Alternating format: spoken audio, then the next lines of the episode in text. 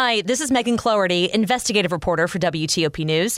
If you like top news from WTOP, we think you'll love our new podcast called the DMV Download, where we take a more in depth look at the biggest local stories of the day happening in our area. We hope you check it out of Washington is sentenced to six and a half years in prison. I'm Elisa Gale. A man accused of shooting fireworks at people is facing a long list of charges. This is Kyle Cooper. After a video shows private schoolboys using a racial slur, the Bethesda school is responding. I'm Shayna Estulin. Tweaks to a religious expression policy under consideration by a local school board. I'm Liz Anderson. Three o'clock. This is CBS News on the Hour, sponsored by NHTSA. I'm Tom Foti in Washington. At the unofficial end of the summer season, it sure doesn't feel like it that it's ending anytime soon in much of the western part of the country. The intense heat wave is gripping the west, even stretching into Canada, with Arizona and California under an excessive heat warning. Triple digit temperatures stressing more than the power grid, including LA food truck owner Carlos Campos. How hot can it get in here? Very hot. As you can feel it, this is like a good 20 degrees up than is outside. The relentless heat knocked out his business for hours. That's CBS's Jeff Nguyen in LA. Wildfires are also big problems up and down the California coast.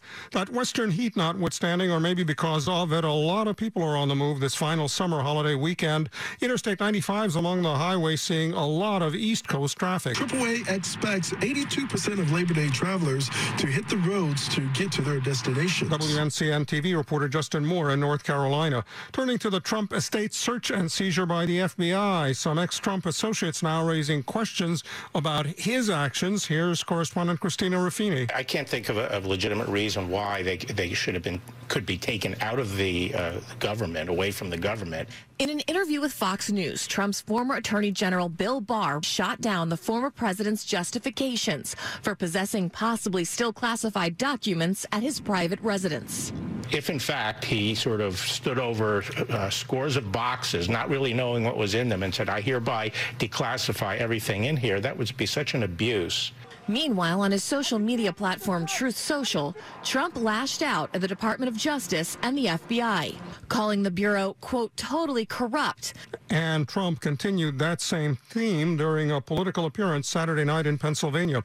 In Ukraine, even with UN inspectors on hand, there's a lot of worry about that nuclear power plant under Russian control in a dangerously contested war area. Correspondent Deborah Patta. One of the biggest concerns remains damage to power supply lines. A constant electricity supply is essential for cooling down spent nuclear fuel, explained the agency's Director General Rafael Grossi. And if they cannot work, this can lead to a major accident. An airport employee is in custody and facing serious charges after allegedly stealing an airplane, flying it all over Tupelo, Mississippi, threatening to crash it into a Walmart before he then followed the instructions from a pilot on the ground and landed the plane safely, after which he was arrested. This is CBS News. Never miss a moment. Top news from WTOP 24 7, 365. Listen on air, on Alexa, and on the WTOP app. 303 Sunday morning, September 4, 2022. It's 72 in the nation's capital. A few clouds, upper 60s, lower 70s for lows overnight.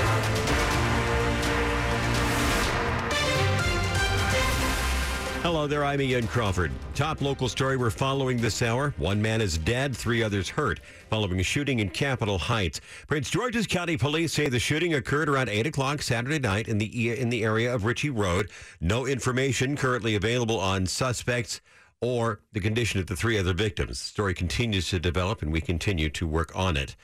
He was supposed to be helping with things like anti bullying programs, but instead, federal investigators say the former assistant superintendent of the Archdiocese of Washington was stealing hundreds of thousands of dollars. For at least eight years, federal investigators found that 44 year old Kenneth Goughan defrauded the Archdiocese of Washington, stealing more than $438,000 by creating fake invoices for anti bullying and crisis intervention programs. In his role as assistant superintendent, he was the main point of contact for contractors for the 95 Catholic schools overseen by the Archdiocese in Maryland and D.C. Then in 2020, he collected over $2 million in PPP loans for nine companies. On Friday, he was sentenced to six and a half years in prison. Anna-Lysa Gayle, WTOP News. It's 304 after allegedly shooting fireworks into a crowd of people.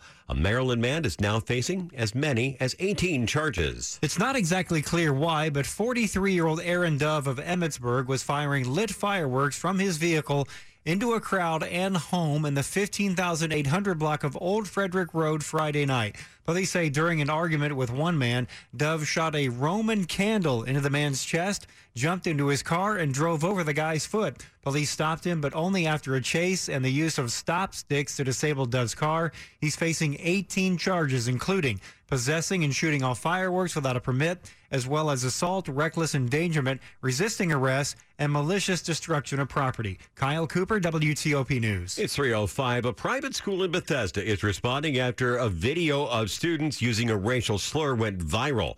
Here's WTOP Shayna Estulin. A video posted on social media shows a group of teen boys loudly singing a rap song on a metro train, which includes a racial slur. A day later, on Friday, Landon School posted a statement on Instagram saying they're deeply concerned by the behavior of the students, their conduct and offensive words are unacceptable, and they're looking into the matter. The video posted shows them singing the racial slur multiple times until someone starts shouting at them and the teens stop singing. Another video shows some of them smacking the roof and windows of the train.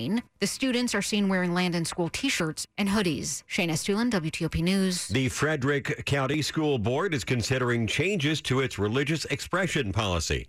Here's WTOP's Liz Anderson. The possible changes were discussed during a policy committee meeting late last month. Legal counsel for the school district is suggesting two minor policy changes. The first would add four words to their policy statement to mention the free exercise clause of the U.S. Constitution, which protects religious expression. The other would add two words to clarify that teachers may not take part in religious activities with students.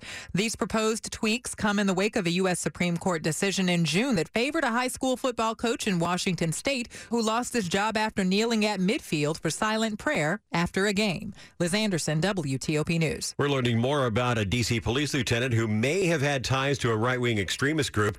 At Washington Post, it was given recordings by an anti racism activist who was pretending to be part of the Patriot Front. In the recordings, the D.C. police lieutenant Shane Lamond appeared to be sympathetic to the group.